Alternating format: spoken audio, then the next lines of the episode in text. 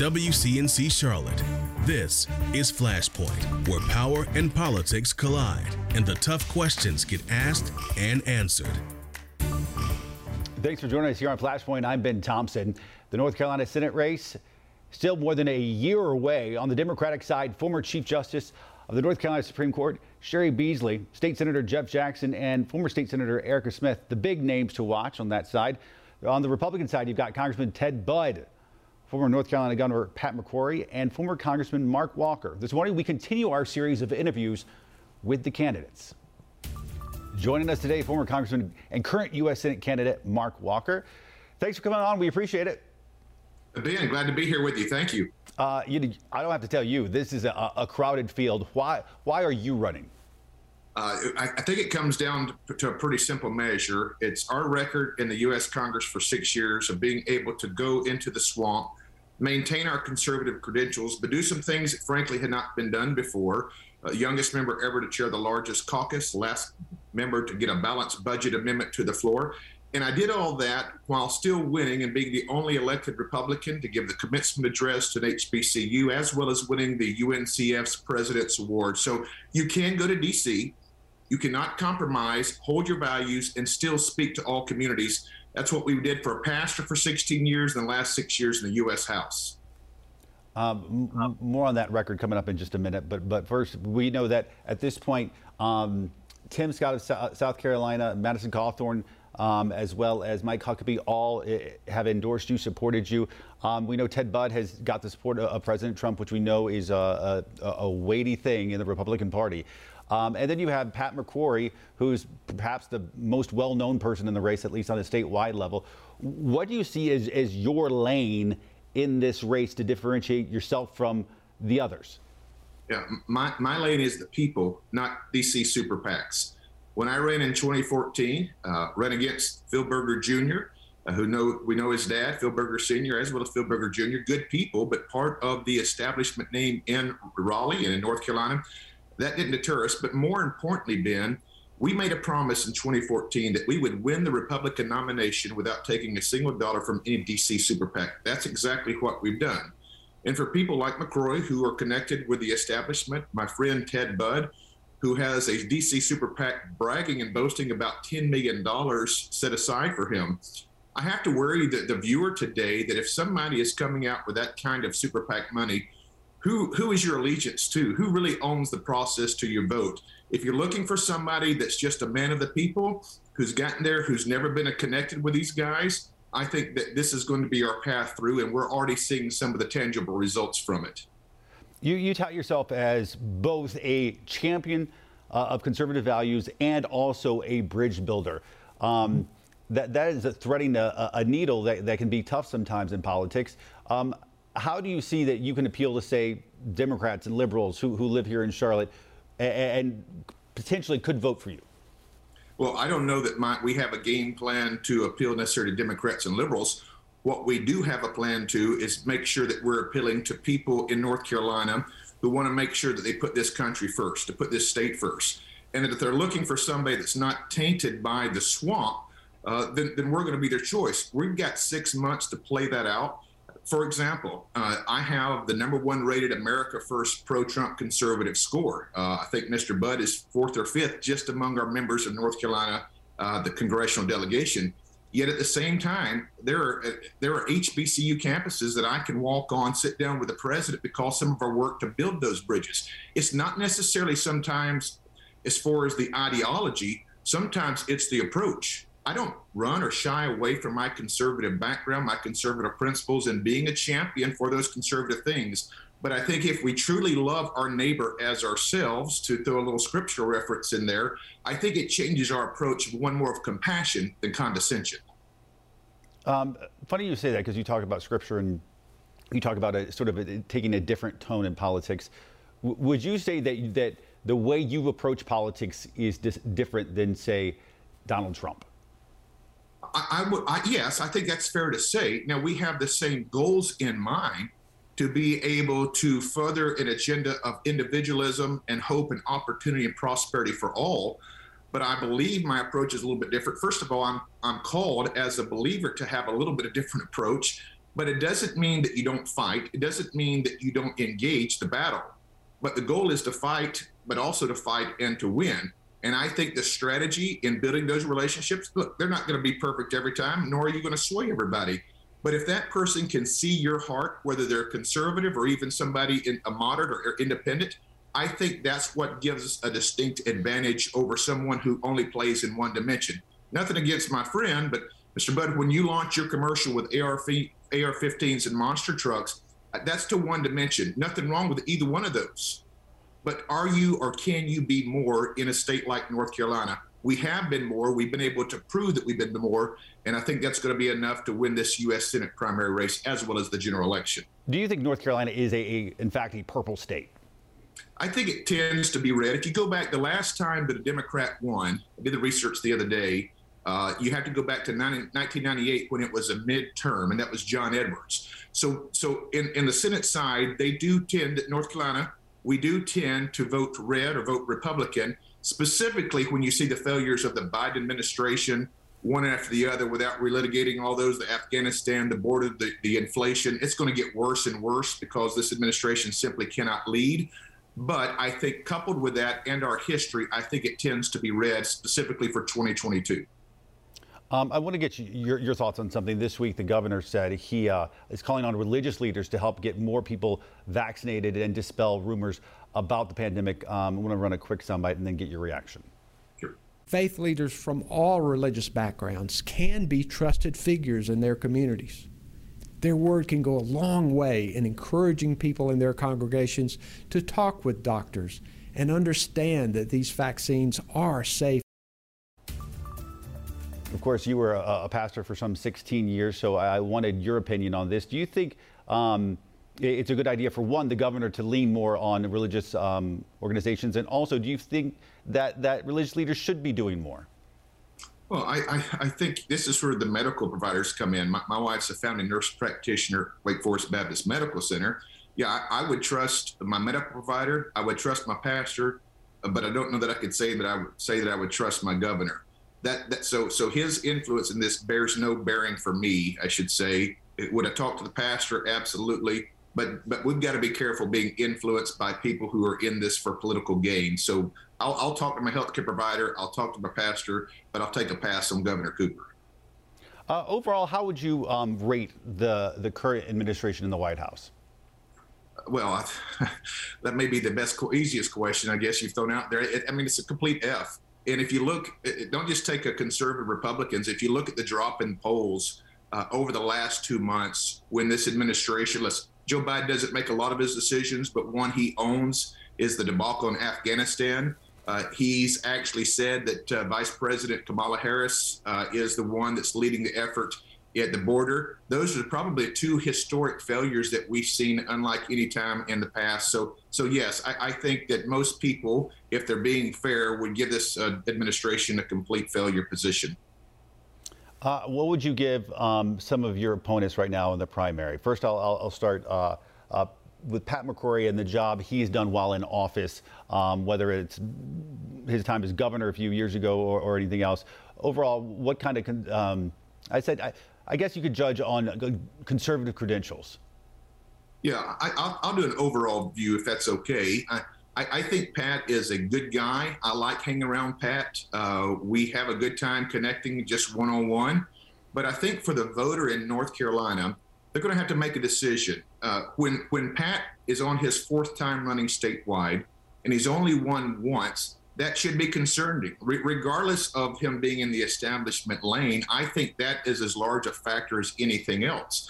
When other Republicans below and above him on the ticket have won repeatedly, and he's not been able to, to do so, the reason why that's so important, Ben, is Chuck Schumer, from what we understand, is going to make this the most expensive U.S. Senate race in history. You're going to be top of the ticket. And if you have continued to fail to win statewide, I don't know if that's the best candidate. Uh, that that would be so. I don't know if it's necessarily a grade specifically, but that would be my concern moving forward for uh, for the former governor. And size up Ted Budd. You know, I, I just think you have to be careful uh, aligning your wagon to somebody who has been bought since day one. If you look at the 2016 uh, election, uh, his super PAC came in, spent 600 something thousand dollars. As I said, I never took a penny from a DC super PAC. The reason that that's so important, there's going to be critical moments and critical votes, like we have seen in times past, where that special interest group is calling you. They've called me. I didn't have to vote their way. But when somebody comes out and says, look, let me back it up this way. I think Ted's a decent guy, but this is someone in Congress who has never passed anything, who has never led anything, who doesn't even have the top Trump score in his own state.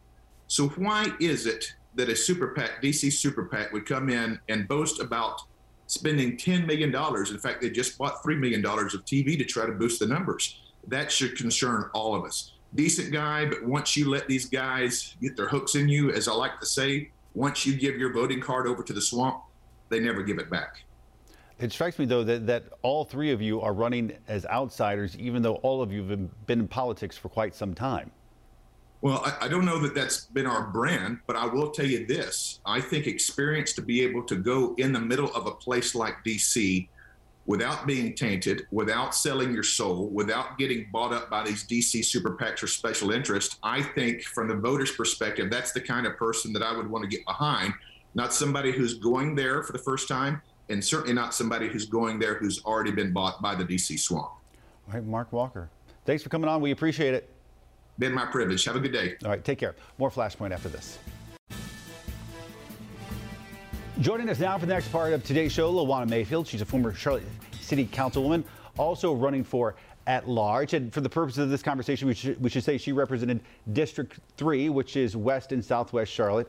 Um, and we've been talking redistricting the last week or so here in Charlotte. And you, you made the point, your, your district, even though you're going to be running that large, your district, um, one of the biggest, busiest, most thriving districts in Charlotte. Exactly. When I was first elected in office in 2011, we I, I was representing over 130,000 residents, which was interesting and challenging in itself because the district is very diverse.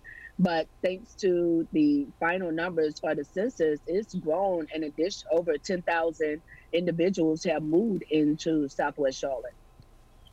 Wow, just part of a growing, thriving city. Um, I, I, mentioned it, the redistricting thing. This week, drafts of the new maps for Charlotte City Council districts were, were released. Um, we're showing the screen the three variations. And, and honestly, for most viewers at home, you're going to look at this and you're going to say, well, okay, what's the difference? I mean, but it does right. make a difference because it, means uh, you might change who you're represented by. Um, the makeup of city council probably not going to uh, change that much differently. Um, I want to play a clip uh, two of your former co- colleagues on city council um, get into a bit of a spat when it came down mm-hmm. to making sure city council was representative politically of the city of Charlotte. Take a listen. Why did you hold the vote before I got there, Mr. Graham? Answer that question.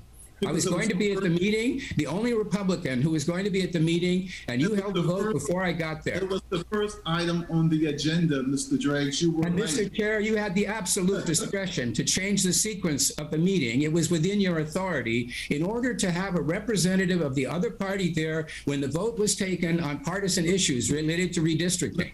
Mr. Driggs, it is slippery. First, it was not slippery, and we told you exactly what we did and why we did it, and you said nothing. Not a word. Again, they were talking about whether or not it should be required that, that Charlotte be representative um, by Republicans and Democrats in, in um, city council, proportion to what they represent here in the city.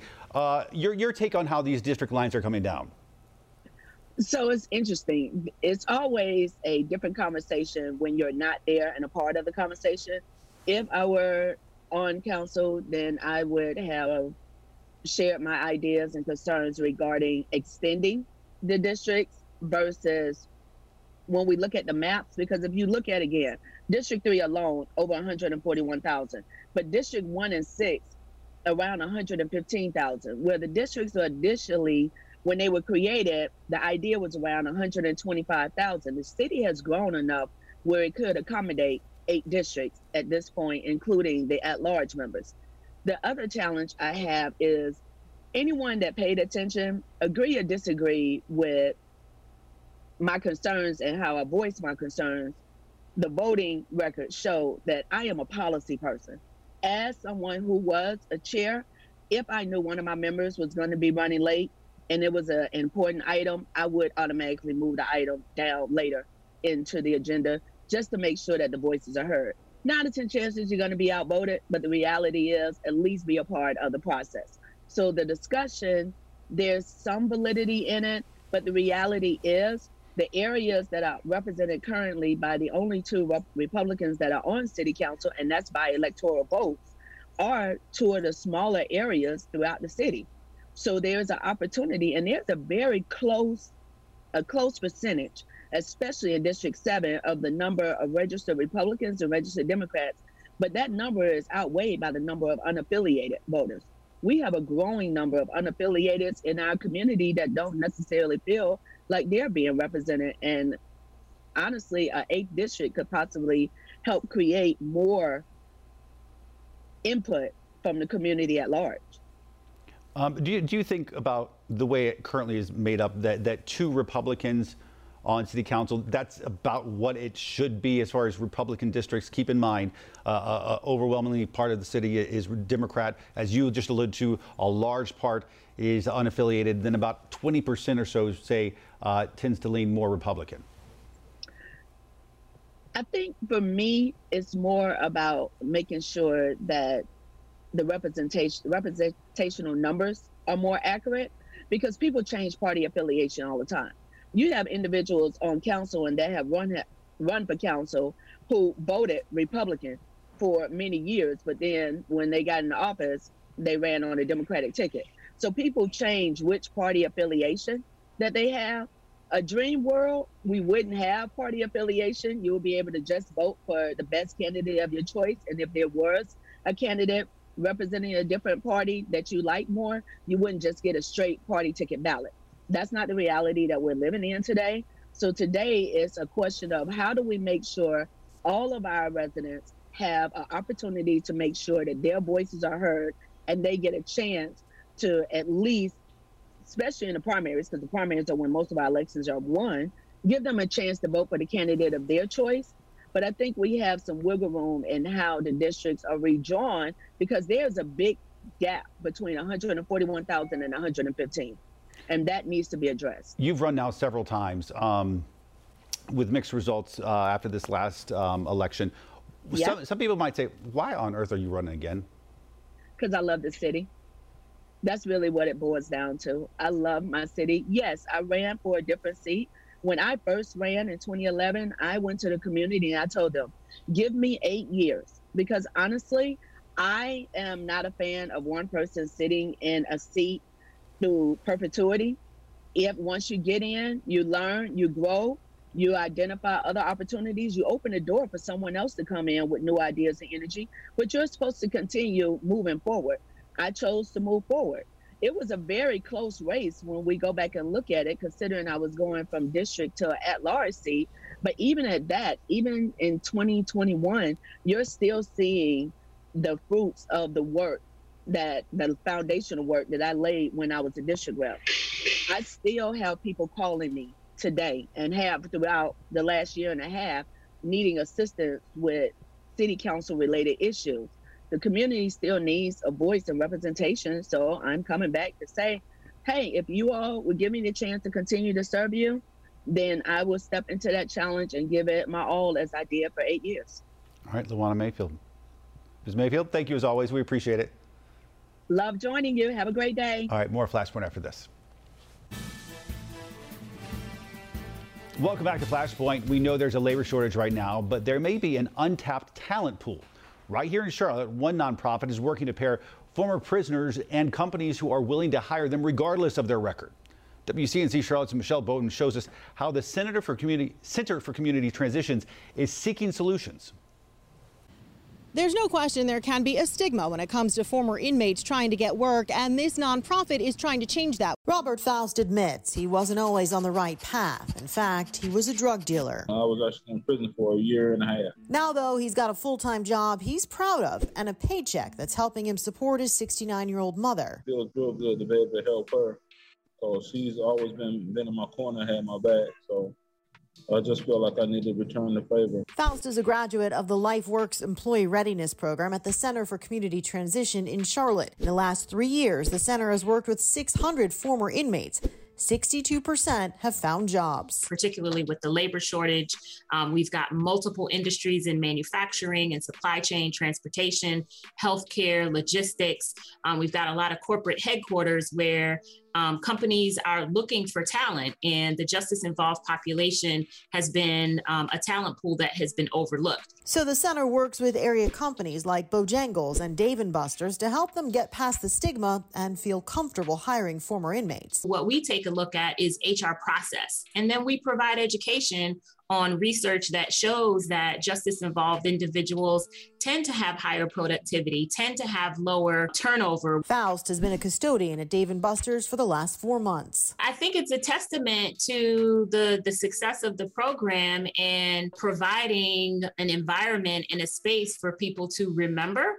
that they are not the worst mistake that they've ever made, and then providing them with tools to rebuild. The program has actually been around for 50 years, but not a lot of people know that it's right here in Charlotte. And they've also got another program dedicated to women, specifically also trying to re enter society. They tell me that program, too, has seen a lot of success. Reporting in Charlotte, Michelle Bowden, WCNC Charlotte. More Flashpoint after this. And before we leave you, come over and say hello over on Facebook, Instagram, Twitter, you name it, we're there. If there's something you want us to talk about here on Flashpoint, let us know as always.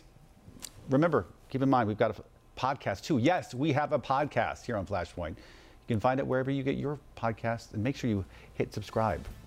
We'll see you back here next week.